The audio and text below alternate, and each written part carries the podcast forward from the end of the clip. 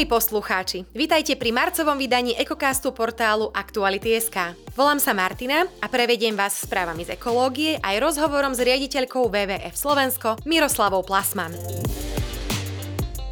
Káva je pre mnohých ľudí životabudičom a nápojom, bez ktorého si nevedia predstaviť svoj deň. Spôsob jej prípravy však rozhoduje o jej ekologickosti. Je totiž veľký rozdiel, či pijete kávu filtrovanú, instantnú alebo kapsulovú. Analýza ukázala, že tradičná filtrovaná káva má najväčšiu uhlíkovú stopu hlavne preto, že na výrobu množstva kávy sa používa väčšie množstvo kávového prášku. Tento proces tiež spotrebuje viac elektriny na ohrev vody a udržanie jej teploty. Paradoxom je, že po podľa výskumu sú kávové kapsuly najlepšou voľbou, pretože umožňujú optimalizovať množstvo kávy a vody na jednu dávku tohto obľúbeného horúceho nápoja.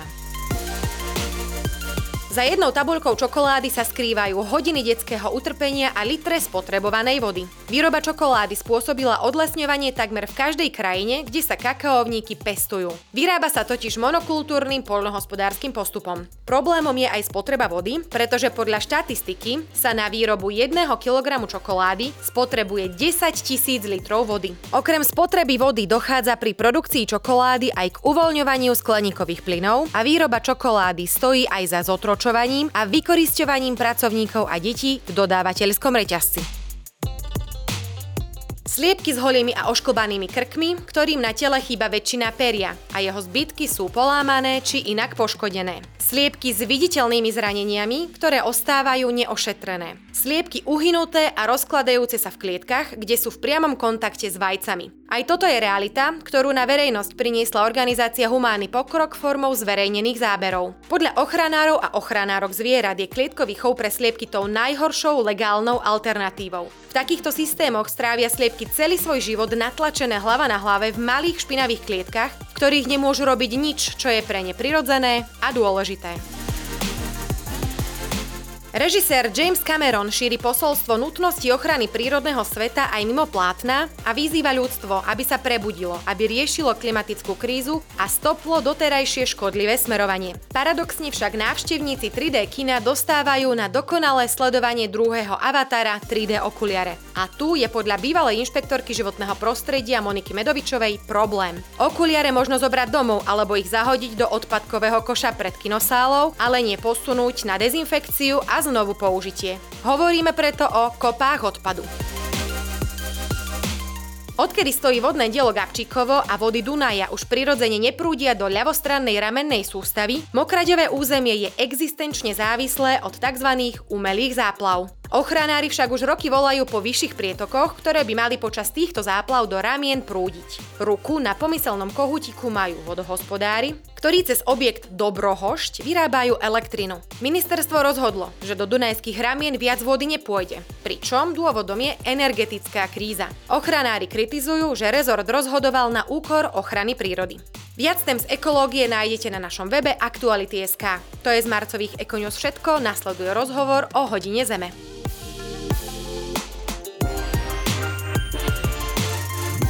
Svetový fond na ochranu prírody, alebo v skratke WWF Slovensko, je najväčšou nezávislou organizáciou na ochranu prírody na svete. Jeho začiatky siahajú do roku 1961, aktívne pôsobí v takmer 100 krajinách sveta na šiestich kontinentoch. Na Slovensku pôsobí od roku 2014, samostatná pobočka vznikla v roku 2019, pričom slovenský tým sa prioritne sústreďuje na ochranu lesov, vôd a voľne žijúcich živočíchov. Riaditeľka WWF Slovensko Miroslava Plasmán je dnes v našom štúdiu, aby nám povedala viac o kampani Hodina Zeme aj ďalších celoročných aktivitách. Dobrý deň, vitajte. Dobrý deň. Hodina Zeme je najväčšou kampaňou WWF, do ktorej sa každoročne zapája viac ako miliarda ľudí z celého sveta. Ako táto kampaň vznikla? Tak táto kampaň má pôvod v Sydney už v roku 2007. Účelom tejto kampane bolo vlastne upozorniť na problémy klimatickej zmeny. Vtedy sa do zhasnutia, symbolického zhasnutia svetiel zapojilo vyše 2000 firiem, 2 milióny domácností a dodnes je to, ako ste spomenuli, jedno z najväčšou kampaňou, ktorá upozorňuje na problémy našej planety. Mm-hmm. Hodina Zeme chcela už od svojho začiatku upozorniť na problémy spojené s klimatickými zmenami a klimatickou krízou. Kto ju priniesol na Slovensko? Tak na Slovensko ju priniesli astronomovia roku 2011, teda vedci, ktorí upozorňovali aj na svetelné znečistenie, ktoré ich v podstate obmedzovalo v ich vedeckej činnosti istým spôsobom. A potom, ako ste spomenuli, od, od, keď prišla na Slovensko WWF, my sme začali prvú kampaň v roku 2016, kedy sme vlastne sa zapojili do tejto celosvetovej e, kampane aj tým spôsobom, že sme sa snažili aktivizovať e, občanov, aby tiež svojim konaním prispeli k ochrane našej planéty. Mm-hmm. Tento rok bude hodina Zeme 25. marca, roku 2023 teda. Po prvý raz však vyzývate k priamej akcii aj verejnosť. Ako sa teda môže verejnosť zapojiť? Áno, ako som spomenula, táto kampaň je spájana so symbolickým zhasnutím svetiel alebo akýchkoľvek svetelných pútačov, domácností. A nešlo tu o to, aby sme ušetrili energiu, ale naozaj o ten symbol, že potrebujeme sa venovať ži- otázkam životného prostredia a naozaj naša planéta sa nachádza v klimatickej kríze. Tento rok e, sme to poňali trošku ináč a okrem symbolického vypínania svetiel vyzývame ľudí, aby našli čas si pre seba a teda symbolicky vypli a oddychli si, strávili čas v prírode, urobili niečo dobré pre životné prostredie alebo len tak proste strávili pekné chvíle so svojimi blízkymi. Vy takisto vypnete a zároveň aj pôjdete do prírody, pretože 25. marca pôjde váš tým do Hronského Beňadiku čistiť brehy rieky Hron. Prečo ste sa tak rozhodli? Tak samozrejme, keď my vyzývame verejnosť k tomu, aby si našli čas stráviť ho v prírode a nejakým spôsobom aj pomohli tej prírode, takže my chceme ísť príkladom. Náš celý tým ide do Hronského Benediku, kde sa nám podarilo v podstate po dlhých rokoch práce pomôcť pri vyhlasovaní chráneného územia obcov Benedické aluvium a vlastne tento deň strávime tak, že budeme postupne vyznačíme toto územie, jeho hranice, vy, vyčistíme ho a spolu s ďalšími obyvateľmi, zástupcami obce, ako aj slovenským vodohospodárským podnikom sa budeme snažiť toto územie zveladiť a tak, aby proste prinášalo tú radosť občanom. Mm-hmm. Týmto beňadickým alúviom ste mi krásne nahrali, mm. pretože v ďalšej otázke sa presne naň chcem opýtať. WWF varuje, že následujúcich 7 rokov je rozhodujúcich pre zastavenie straty biodiverzity a zmierňovanie zmeny klímy. Veľkým krokom v oblasti ochrany divokej prírody je vyhlásenie úplne prvého riečného chráneného územia na Slovensku práve v spomínanom Hronskom Beňadiku. Čím je teda výnimočné? Výnimočné tým, že ho vyhlásila obec. A to je, je to v podstate veľmi symbolické, lebo sa tam spája viacero veci. Je to prvýkrát, čo bolo takéto riečne územie vyhlásené obcov, to znamená chránené územie vyhlásené obcov, ktoré je možné od roku 2014 podľa našej legislatívy. Odvtedy viaceré mesta ako Trenčín, Piešťany už vyhlásili svoje chránené územia Lenže nebolo to nikdy ako riečne územie, boli to lúžne lesy alebo nejaké plochy pri riekach. Je to nádherná iniciatíva tejto obce a aby sme len dovysvetlili, že čo to znamená, je to vlastne tá obec si sama definuje, akým spôsobom chce chrániť toto územie. Samozrejme, že my sme sa im snažili pomôcť pri vyhlasovaní tohto územia tým spôsobom, že sme vyznačili to územie, ktoré je výnimočné, akým spôsobom by sa malo v ňom hospodáriť, tak, ak by sme zachovali jeho vysokú prírodnú hodnotu a tak ďalej. A keď sme sa rozprávali o tom, že každý by mal ako nejakým spôsobom prispieť, tak toto je tá nádherná iniciatíva občanov, ktorá nielenže ochránila ten tok, ale zabránila aj ďalším aktivitám, ktoré by ho v budúcnosti mohli poškodiť. To znamená, tam hrozilo prehradenie tej rieky, stavba elektrárne, ktorá by úplne zničila to územie. A tou ochranou tohto územia sme vlastne zastavili akékoľvek takéto negatívne činnosti. Čo si veľmi vážim, že pri tých jednaniach jednak s obcov a so slovenským vodohospodárskym podnikom to bolo veľmi konštruktívne a našli sme ako riešenia. Takže v prvom rade s tým musí súhlasiť nielen obec, ale aj samozrejme správca toku. A mm-hmm. toto považujem takéto spojenie občania obce a správca toku a WWF ochranári, takže toto je niečo ako naozaj veľmi fajn. Mm-hmm. Prečo sa to neudialo skôr? Alebo aké tam boli prekážky? Neviem, či úplne prekážky, ale ako som roz- hovorila, že podľa legislatívy je možné takéto chránené územie obcov vyhlásiť od roku 2014 a myslím, že len proste tie obce jednak potrebujú, aby, aby sa vôbec s tým oboznámili, aby, aby vôbec využili túto možnosť. Nie každý má také územie, ktoré by bolo na to vhodné, nie každý má kapacity a tak ďalej. Ja to berem ako jeden z tých krokov veľmi dôležitých aj pre ostatné obce a veľmi radi pomôžeme pri akomkoľvek vyhlasovaní ďalších území aj so skúsenostiami, ktoré máme teraz. Mm-hmm, spomenuli sme to Benedické alúvium. Môže teda nasledovať nejaké ďalšie riečné chránené územie? Ak áno, tak možno kde? Viete povedať? Opäť by som zdôraznila chránené územie obcov. Hej. Okrem tohto, e, naša organizácia pracuje aj na vyhlasovaní území alebo teda príprave podkladov pre ďalšie chránené územia, ktoré môžu byť aj v rámci našej národnej legislatívy vyhlásené alebo v rámci európskej legislatívy tzv. Natura 2000. Takže niektoré sú v procese ešte, ako bohužiaľ sladkovodné ekosystémy v našej krajine patria medzi tie najohrozenejšie, čiže je to jedna z takých kľúčových e, oblastí, ktoré sa my venujeme. Mm-hmm.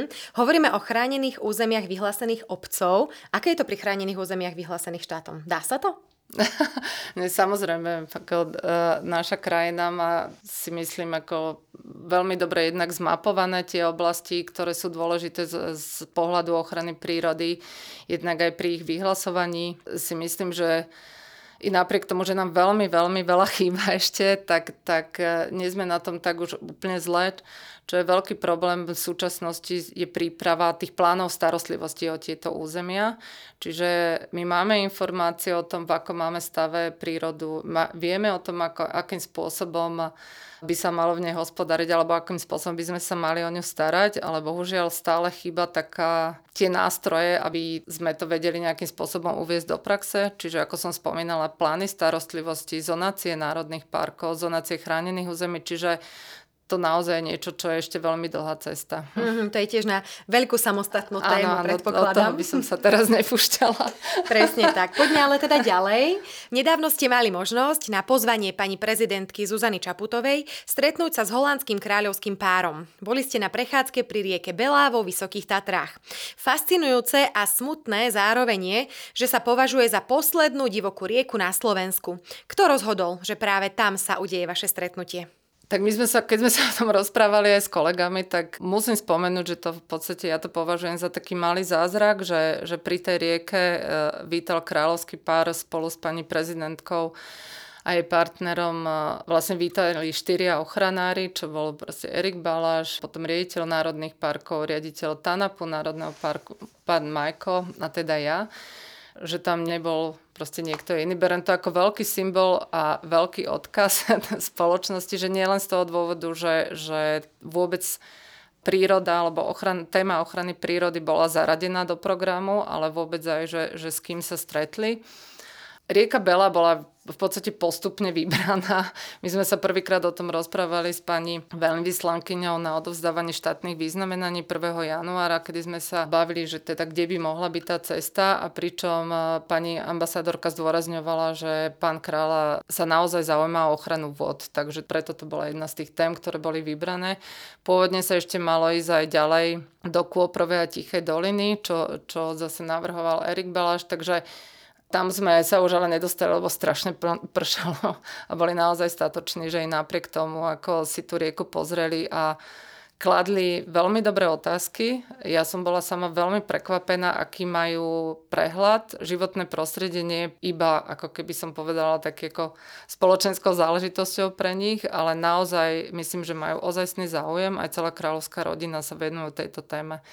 Pokiaľ viem, o dva týždne by sa mal pán král zúčastniť na jedno z najvrcholnejších podujatí, čo sa týka ochrany vod, tzv. Water Conference v New Yorku. A myslím, že je má predseda, takže to je naozaj to, myslím, že berú veľmi vážne túto mm-hmm. tému. Takže holandský kráľovský pár sa zaujíma o environmentálne otázky nielen pro forma, ale aj osobne. Že chcú vidieť progres a chcú v podstate vidieť to zlepšovanie sa. Áno, oni mali konkrétne otázky, akým spôsobom sa ideme venovať Belej, čo ešte treba urobiť na to, aby dostala tú adekvátnu ochranu. Hovorilo sa o kvalite vody, o zásobách pitnej vody, o tom, o celkovej revitalizácii povodia a tak ďalej. Čiže, čiže naozaj to bola veľmi zaujímavá debata a bola som veľmi prekvapená, mm-hmm. aký majú prehľad. Teda poznali naše reálie, keď sa takto pýtali, keď sa zaujímali? Tak to je návšteva, ktorá bola, ako som hovorila, od januára dlhodobo pripravovaná. Dostali veľa podkladov predtým a aj pani prezidentka, ako som mala možnosť sa s ňou viackrát stretnúť, tiež chodí mimoriadne dobre pripravená na tie stretnutia. Mala som pocit, aj teraz ako kráľovská rodina boli, vedeli presne, kde sú, vedeli, poznali naozaj reálie tohto. Mm-hmm. Čiže ktorá téma ich možno, že najviac zaujala z toho, čo ste sa rozprávali? Tak ako som spomínala, jeho zaujímala hlavne uh, aj kráľovno, aj pána kráľa zaujímalo celkové ako hospodáranie, akým spôsobom vlastne zabezpečiť to, aby sme udržali tú vodu v krajine, zabezpečili vysokú kvalitu tej vody. A veľa vzniká z potokov, ktoré sa zlievajú z Tichej a Kôprovej doliny a sú to doliny, ktoré sú momentálne v najvyššom stupne ochrany. Čiže sa bavíme o povodí, ktoré je absolútne bez akéhokoľvek zásahu ľudských činností a to je to, čo je to najdôležitejšie pre tú rieku.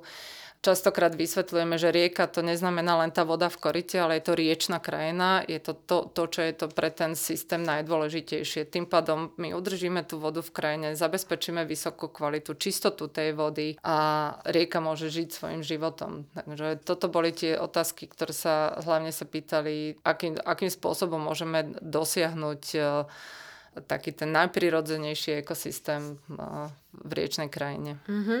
Hovoríme o jednej významnej rieke, ale čo by bolo pre rieky na Slovensku, ďalšie rieky na Slovensku najlepšie? Rieka Bela je hlavne zaujímavá v tom, že je tzv. čo mu hovoríme, že divočiaca. Ona mení v podstate svoje korito po každej povodni. Po každej povodni ako keby uskočila na, na okúsok ďalej. Takto máme jedinú na Slovensku a patrí aj k unikátnym v Strednej Európe. Čo sa týka ochrany našich riek na Slovensku, tak my v podstate, keď to poviem úplne laicky, sa snažíme dosiahnuť to, aby sme aspoň trošku sa priblížili k tomu ich prírodzenému stavu a odstránili čo najviac ten vplyv človeka. Čo to znamená, že keby sme, keď si už aj pozrieme tú belu, keď ju necháme žiť svojim voľným životom, tak ona proste ide dolinou, ide údolím, vlní sa, vytvára si to, to, to svoje korito, vytvára si ramienka a človek sa snažil túto dynamiku rieky kontrolovať a spútať a urobil to väčšinou tak, že ju zavrel do nejakého, čo ja volám, volám dôverne tobogán, jednoducho spevniť brehy, vybetonovať a tak ďalej. Prípadne dať tam nejakú priehradu, čiže ako keby ju celú nejakú sputnať a my sa snažíme zase ich nejakým spôsobom oslobodiť z tohto. Takže musím povedať, že naša vodohospodárska koncepcia, ktorú teraz máme, ktorá sa venuje ochrane riek na Slovensku, patrí k jedným najprogresívnejším, kedy revitalizácia riečných ekosystémov je v podstate tým hlavným motom a znamená to, že chceme práve odstraňovať rôzne hate, teda čo hovoríme, že bariéry na tokoch. Chceme tým spôsobom, nejakým spôsobom uvoľňovať e, brehy, aby tá rieka komunikovala s krajinou. To je absolútne kľúčové a najdôležitejšie. A vždy upozorňujeme tam, kde je to možné. Takže samozrejme, ak hovoríme o revitalizácii riek, hovoríme to s rešpektom pri ochrane majetku a vôbec zabezpečovaní nejakej protipovodňovej ochrany. Čiže najmä chceme tak tieto reviz- revitalizovať rieky vo voľnej krajine a, a samozrejme ochrániť mesta a zároveň, takže tam, tam tie revitalizačné opatrenia, tam ich je trošku menej. WWF Slovensko je tiež partnerom projektu Life Living Rivers, v ktorom povodie rieky Belá figuruje ako pilotné územie pre komplexnú ochranu a obnovu. Čo to znamená? Tento projekt Life je veľmi výnimočný v tom, že rieši komplexne nie, nie len rieku Belu, ale celkovo ochranu riek na Slovensku, kde v podstate asi najdôležitejšie aktivity sú predsa len na rieke Dunaj. A Bela je súčasťou tohto. Výnimočne je v tom, že je to na 10 rokov, čo je veľmi dlho a, a opäť, ako som spomínala, za, mal by zabezpečiť aj implementáciu tejto progresívnej vodohospodárskej politiky. A na Belej, tak ako som spomínala v tom predošlom, pri tej predošlej otázke, sa budeme snažiť odstraňovať tie negatívne vplyvy, ktoré spôsobil človek. A napríklad e, sústava takých mini prehrádzok alebo skokov, ktoré by sme radi odstranili tak, aby mohli migrovať ryby a, a tým pádom čo najviac uh, zabezpečiť taký ten, ten prírodzený ekosystém, aby tá, tá rieka si mohla žiť svoj život. Veľa hovoríme o vode, ale teda vaše aktivity smerujú rôznymi zaujímavými smermi. Podporujete napríklad aj ochranu rysa ostrovida. Prečo práve táto šelma? No, je to jedna z našich symbolických šeliem. Rys ostrovid bol kedysi veľmi ohrozený. Dneska podľa odborníkov tie počty sú okolo 200-300 kusov na Slovensku. Keď som niekedy cestovala do zahraničia, napríklad do Nemecka, tak náš rys je eh, veľmi populárny a to z toho dôvodu, že my máme veľmi silnú populáciu, ktorá bola reintrodukovaná do ďalších 11 krajín. Tento druh dnes e, je ohrozený viacerými vplyvmi. Znáš, e, on v podstate tým, že my sme postavali diálnice, cesty a tak ďalej, sme prerušili ako keby ich pohyb a oni sa, sú nutení sa koncentrovať iba na nejakom obmedzenom území.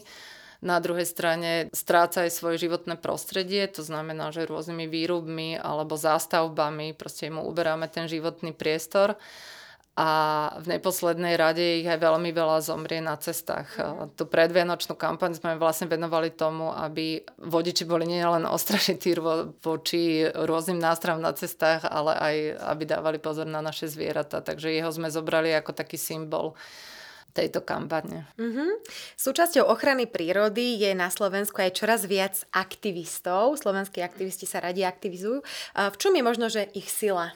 A toto je veľmi zaujímavá téma. Zistila som, že uh, napríklad veľa to diskutujem aj s mojim synom, ktorý je na gymnáziu a majú to ako jedno z takých tém a bavíme sa, že kde končí a začína aktivizmus. Ja považujem a berem za aktivistov hlavne aktívnych občanov, ktorí sa vedia postaviť voči niečomu, vyjadriť svoj názor, bojovať za niečo a robia to nad rámec svojej, svojej činnosti alebo teda nejakej práce.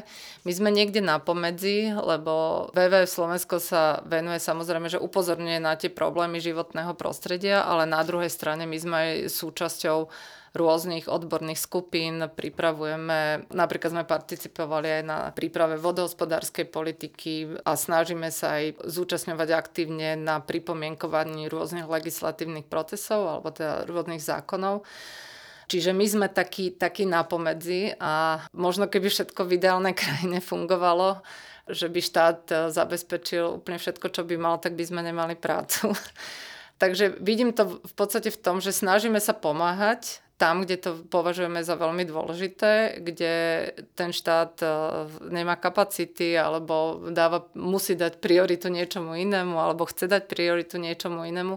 Takže snažíme sa pomôcť tam, kde to považujeme za, za najdôležitejšie. Všetky projekty, ktoré máte rozbehnuté, potrebujú nielen prácu vás či rôznych aktivistov, ale aj verejnosti. Ako sa teda môže verejnosť zapájať a pomáhať tak prírode?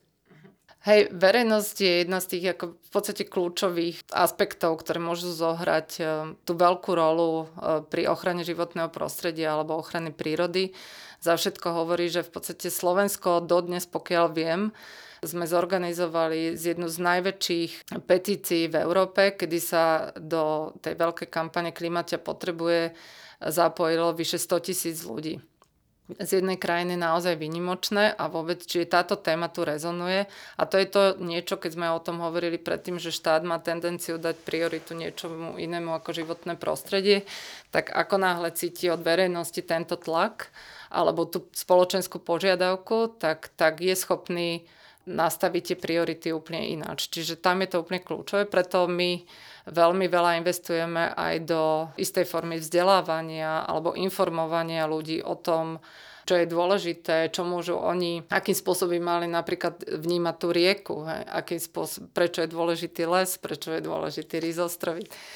Na druhej strane takou ďalšou veľkou hybnou silou je vôbec súkromný sektor, ktorý, ktorý tiež čoraz viacej sa angažuje v otázkach životného prostredia. VV Slovensko sa tiež snaží byť tým partnerom a najmä v otázkach ochrany biodiverzity im pomáhať nastavovať plány, alebo ak oni majú samú vôľu, sami vôľu podporovať aj nadštandardne nejaké aktivity, väčšinou chcú tie firmy si osvojiť nejaké územie, o neho sa starať, čo, čo vediem čo možno, že môže znieť ako nie príliš výrazné, ale keby to urobilo Keby to urobila väčšina tých firiem, tak máme celé Slovensko.